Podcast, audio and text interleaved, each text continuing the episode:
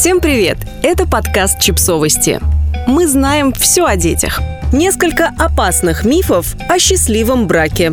По мнению психотерапевтки Джилл Вебер, современное представление о браке сильно романтизировано. Людям кажется, что после того, как они нашли своего единственного или единственную, все всегда будет хорошо, а проблемы и конфликты обойдут их стороной, если они действительно любят друг друга. На самом деле в любых долгосрочных партнерских отношениях могут быть как хорошие, так и плохие периоды. И это совершенно нормально. Вебер отобрала пять самых распространенных мифов о здоровых и счастливых браках, в которые люди верят до сих пор. Миф. Супруги всегда ощущают близость друг с другом. Правда, в долгосрочных отношениях легко скатиться в поведенческую рутину. Возможно, вы каждый вечер вместе смотрите телевизор, сидя на одном диване, или вместе читаете книги, но при этом не ощущаете эмоциональной близости друг с другом. Люди – существа, которые руководствуются привычками и собственным комфортом. Необходимо выходить из своей зоны комфорта и стремиться говорить на более личные темы. В долгосрочном союзе у вас будут периоды, когда вам придется работать над тем, чтобы быть ближе друг к другу. Миф. У супругов обязательно должны быть общие интересы. Правда. Конечно, неплохо, когда у вас есть несколько занятий, которыми вы можете наслаждаться вместе, но это не должно быть что-то особенное.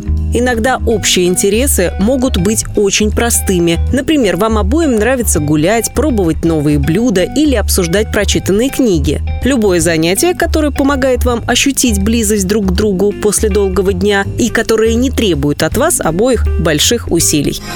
Миф. В счастливых семьях люди не ссорятся. Правда.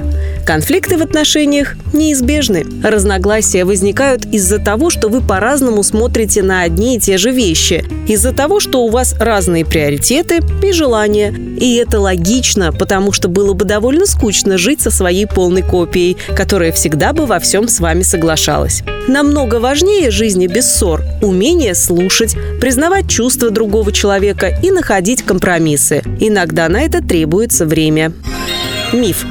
После ссоры партнеры должны одинаково хотеть помириться. Правда, темпераменты бывают разными. Некоторые люди очень быстро отходят, а другим требуется больше времени, чтобы вернуться в норму. Если вашему партнеру требуется время на то, чтобы снова начать относиться к вам с теплотой, это не значит, что он вас не любит. Здесь важно разобраться в том, что необходимо каждому из вас для того, чтобы решиться на примирение. Миф.